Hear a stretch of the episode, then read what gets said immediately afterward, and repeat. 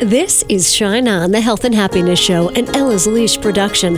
Heard as a podcast around the world, but heard first on radio stations 100.7 WHUD FM and Real Country 920 1260 and 1420 AM, all in New York's Hudson Valley. Shine On, bringing you healers and dreamers and people who want to make life richer. It's your time to shine on.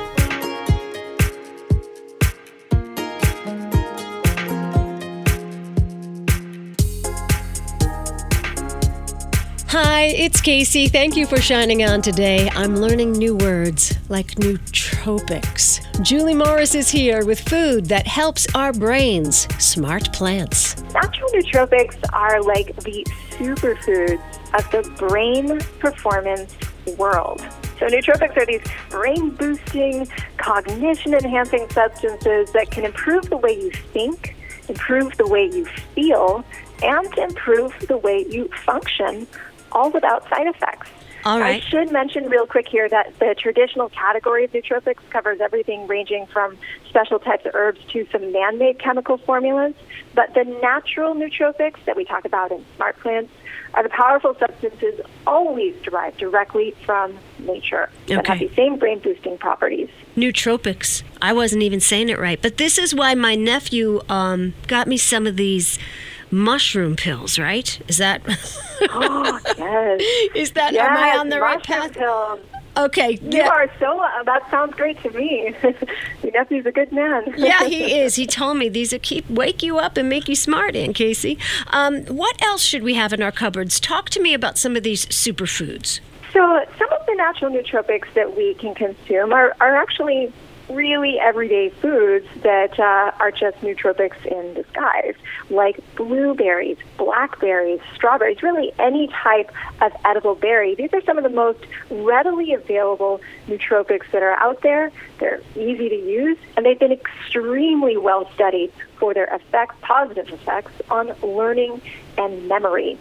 Certainly, medicinal mushrooms are another one, incredibly beneficial. These you probably won't find fresh because they're things like reishi and lion's mane, but they're pretty easy to find in powdered form. They don't have much of a taste to them, which means they're very simple to add to pretty much any type of recipe you're making, whether it's something fancy like a beautiful soup or stew or something very simple like a smoothie. And these lion's mane mushrooms, for, uh, just as an example, uh, have so many different properties on the brain, including enhancing attention and overall cognition, helping better brain cell communication, and so much more. There's so many exciting natural nootropics. I think that's what makes it so thrilling. It's a little bit of a choose your own adventure brain boosting diet. So I'm thinking moms and dads should be throwing blueberries in the kids' breakfast before they send them off to school, right? Do you know there was actually a study a few years ago that did just that?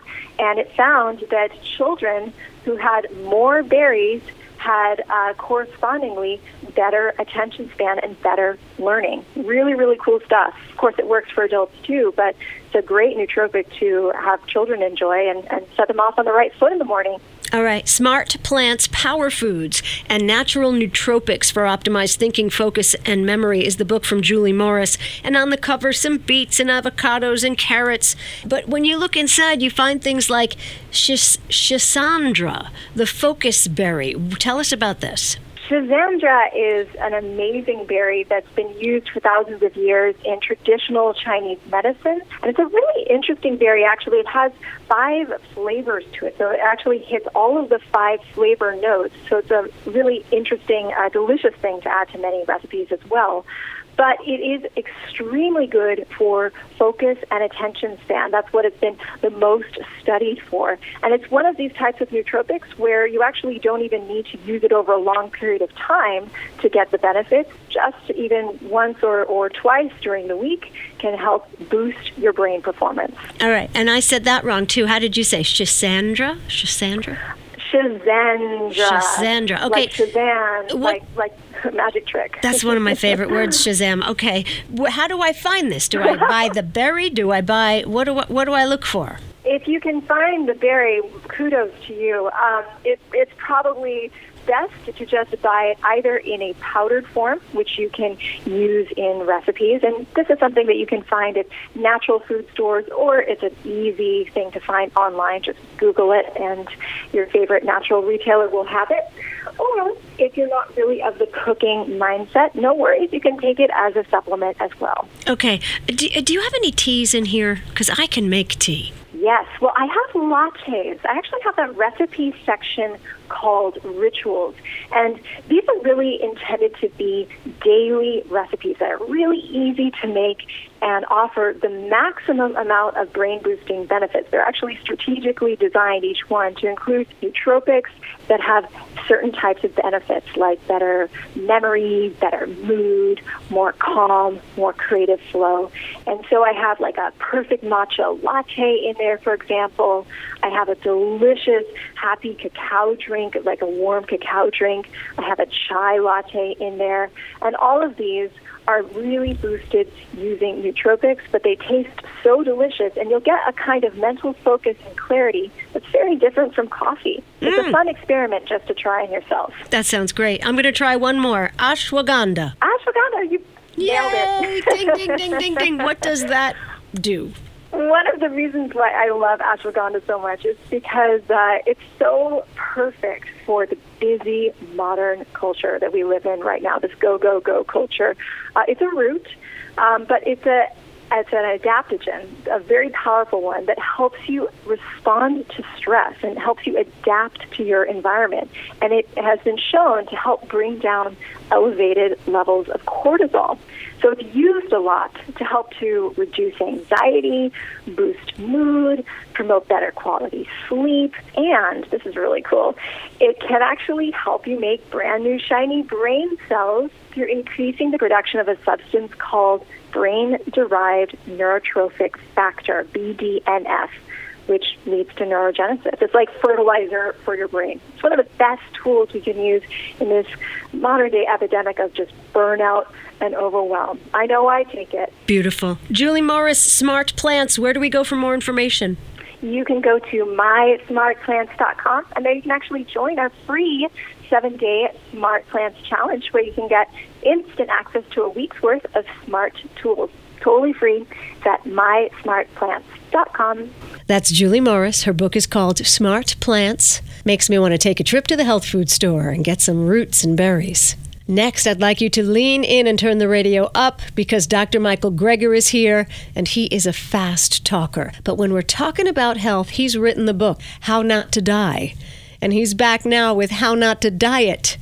He's a good guy, founder of nutritionfacts.org, where he is giving away all his knowledge. And this is one great big book, Dr. Greger. I mean, that's actually a concern. There's so much density. That's why I really tried to chop up the book into little subsections so you could, you know, anything you're particularly interested in, uh, you know, uh, intermittent fasting or keto diet or anything, you can go right to that section and kind of use it as a reference book of, you know, all the best science on weight loss. Yeah, I bet your editor or publisher or whomever is telling you you can't make a book that big.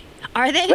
no, in fact, right. No, that's funny. Is my literary agent said, "No, no one wants a fat diet book. they want it as slim as they imagine their future selves to be." But I, mean, I couldn't help it. There's just so much good information out there, and look, with so much nutritional noise and nonsense these days, I just wanted there to finally be an mm-hmm. evidence-based diet book. And I cite literally thousands of studies digging up every possible, you know, tip, trick, tweak, technique proven to accelerate the loss of body fat, uh, to give people every possible advantage, and basically you know, build the optimal weight loss solution from the ground up.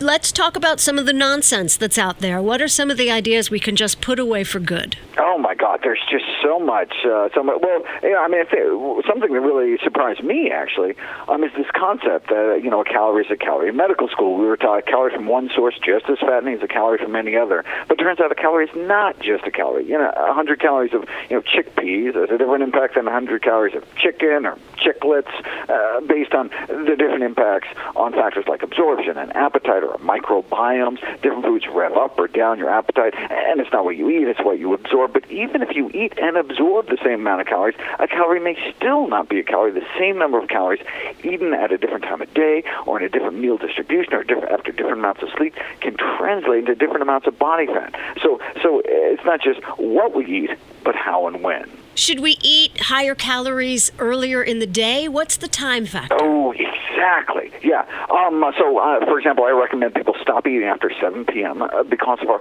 circadian rhythms. Food eaten at night is more fattening than the exact same food eaten earlier in the day. So, the fewer calories after sundown, the better. Everybody's fasting. I don't think they know what they're doing. Can you tell them what to do? Yeah, no. So um, uh, the there's lots of types of intermittent fasting. I go through each one of them: alternate day fasting, five two fasting, twenty five five, on and on and on.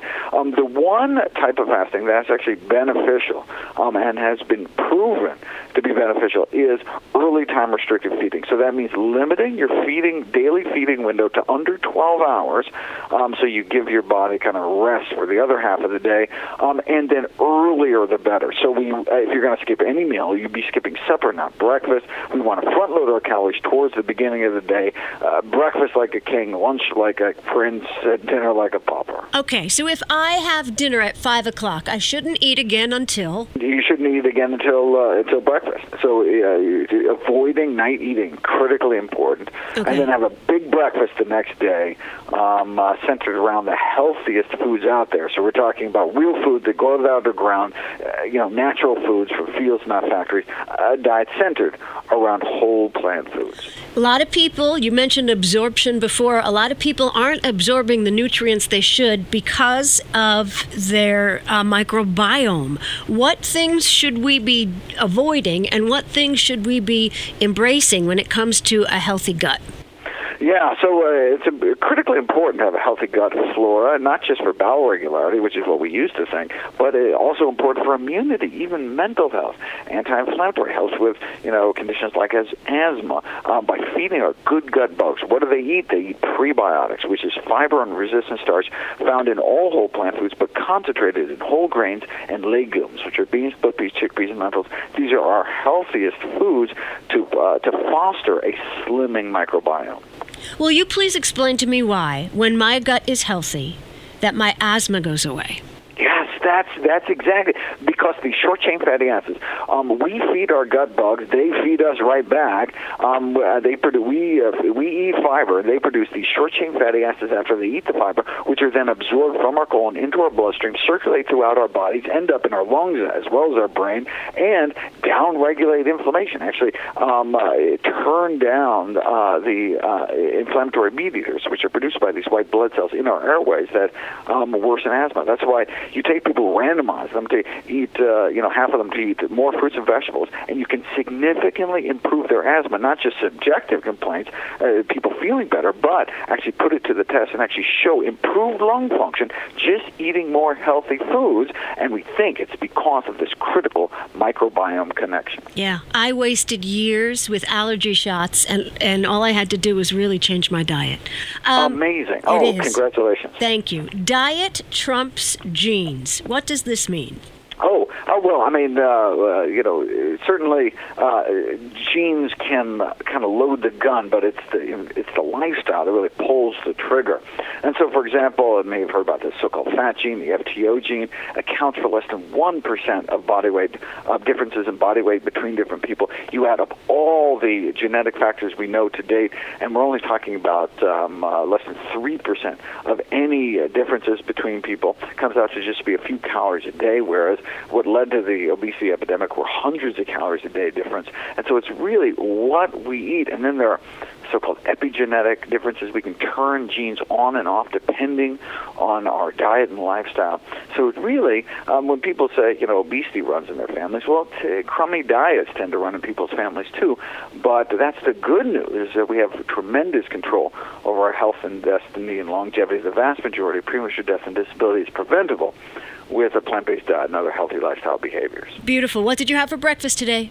Oh, oh my God! But this is a tough day because I have all these interviews, um, and actually just got home last night to start my speaking tour. So, um, just uh, uh, gnawing on a leftover microwave sweet potato that I had um, uh, left over on airline snacks. But uh, as soon as I settle in and recuperate, I will get back to eating healthier. And where can we go for more information? You can go to nutritionfacts.org, free nonprofit science-based public service, no ads, completely free. In fact, I should note, oh, I don't receive a penny from my books either. All proceeds I receive from my books are donated to charity. I just want everyone to have access to this life-changing, life-saving information. Dr. Michael Greger, his book, How Not to Diet. And if you have any respiratory issues, clean up your diet and see what happens. I want you to listen to this piece again. Chain fatty acids, um, we feed our gut bugs, they feed us right back. We eat fiber, they produce these short chain fatty acids after they eat the fiber, which are then absorbed from our colon into our bloodstream, circulate throughout our bodies, end up in our lungs as well as our brain, and downregulate inflammation. Actually, um, uh, turn down uh, the uh, inflammatory mediators, which are produced by these white blood cells in our airways that um, worsen asthma. That's why you take people, randomize them to eat, uh, you know, half of them to eat more fruits and vegetables, and you can significantly improve their asthma. Not just subjective complaints, uh, people feeling better, but actually put it to the test and actually show improved lung function just eating more healthy foods. And we think it's because of this critical microbiome connection. Yeah, he just talks so fast. Dr. Michael Greger, he wrote How Not to Die. This is How Not to Diet. It's a very cool reference book. And also go to nutritionfacts.org where he's just given everything away. Fiber, short chain fatty acids, get into the lungs, lower inflammation. I don't understand it. I just can tell you it works. Dr. Michael Greger, thank you. And now that we're eating more fruits and vegetables and taking nootropics, it's time to move that body. We're talking to Kelly McGonigal, PhD. She is the author of The Joy of Movement. And yes, she does like jazzercise. Thank you very mm-hmm. much. What is your uh, exercise of choice these days? You know, I do. So I teach group dance classes, and to me, there's a very specific joy. Psychologists call it collective joy that comes when you're moving together in a group, often to amazing music. For me, it's just it's a wonderful way to celebrate life. I love teaching dance, and I love taking dance classes, and I love how music can make us feel different emotions and allow us to express different emotions. Um, but I also love yoga, and I love kickboxing. Different forms of movement give you access to different parts of your personality. Um, and I'm always encouraging people because there's a version of, of any movement form that works for whatever your physical capabilities are today. You know, in the book, I talk about a dance class for people with Parkinson's disease, for example. Um, and I always encourage people to look for the form of movement that inspires them or that reminds them of a part of themselves they want to feel or to develop. Right. And then find the community that fits where you are in your life right now. All right. Talk to people who haven't exercised or moved their little behinds up off the couch in a long, long time. Yeah. Well, first of all, the good news is there's like no dose that's too small, and there's no level of effort you need to exert in order to get some benefit. This can literally be stand up, do a few stretches. You know, for the book, I talked to someone who trained himself just to be able to walk to the end of his hallway, um, which was a real milestone for him in his state of mind and his physical condition. So you can always start where you are and trust that your brain and body have a capacity to learn from that experience and be changed in positive ways from it.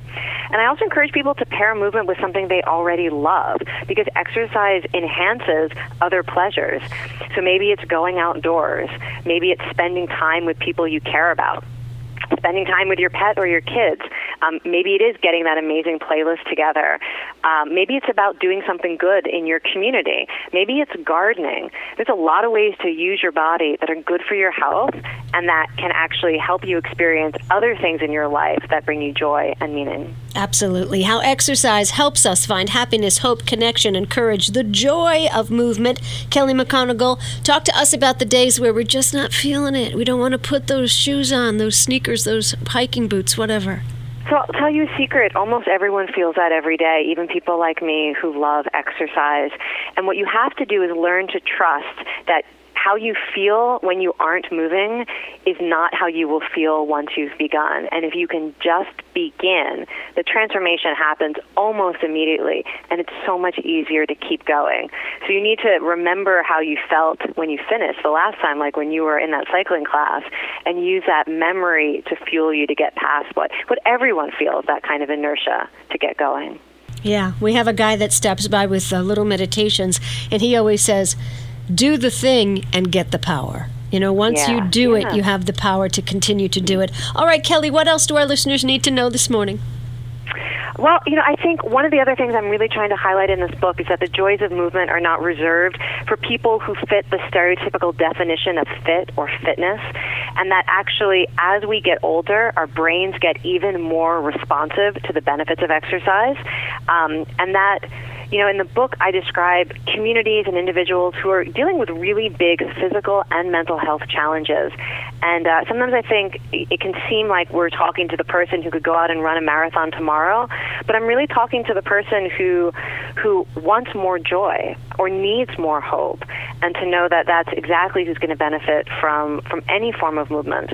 Then you can start where you are. That's Kelly McGonigal. The Joy of Movement is her book. We also heard from Dr. Michael Greger, How Not to Diet, and Julie Morris with Smart Plants. And I'm happy we have just enough time for a Steve Quinn meditation who can help us look at life in a new way. This meditation is about correct reasoning, and it will lead to an increase in value. Think for a moment, take a breath if you like, and scan the interior of your body. Think of everything in your body your heart, your lungs, your intestines, your bones, your feet. Feel your body. Now picture and think of all the things that you have your home, if you have one, your car, your stuff, the people that are part of your life. Now take it a step further. Think about all the things you know, all the words, the facts, the references. You know about giant sequoia trees and great blue whales. You know about all kind of things and whatever your specialty in life you probably know things about that that most others don't know now think about all the things you don't know in the huge universe all the stuff that there is to know all the ingredients in the infrastructure of creation now think for a moment about your troubles your stresses, your worries, your big problems. And now, imagine for a moment that there was nothing, not even you, that you had not even the consciousness to be aware of anything, that you just simply didn't exist.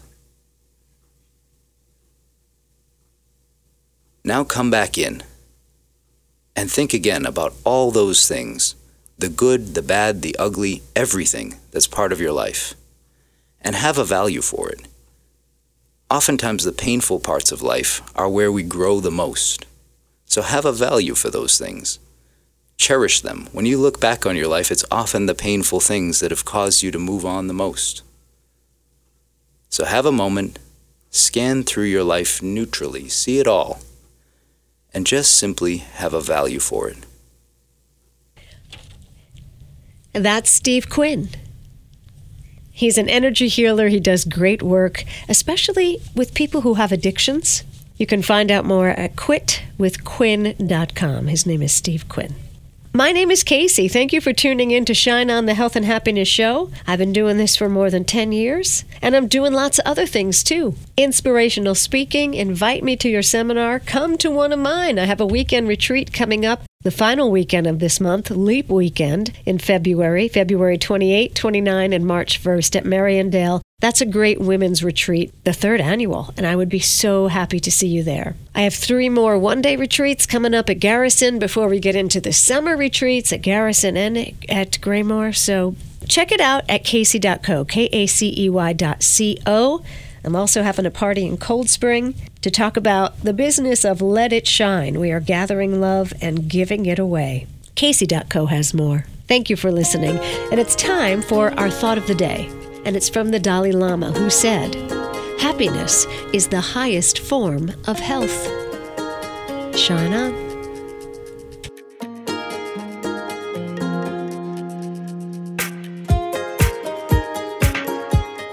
You've been listening to Shine On, the Health and Happiness Show, for your entertainment only. Heard Sunday mornings on 100.7 WHUD and on Real Country's 920, 1260, and 1420 AM, all in New York's Hudson Valley. Subscribe to Shine On on iTunes and SoundCloud and catch a show anytime at Casey.co. That's K A C E Y dot C O. Shine On.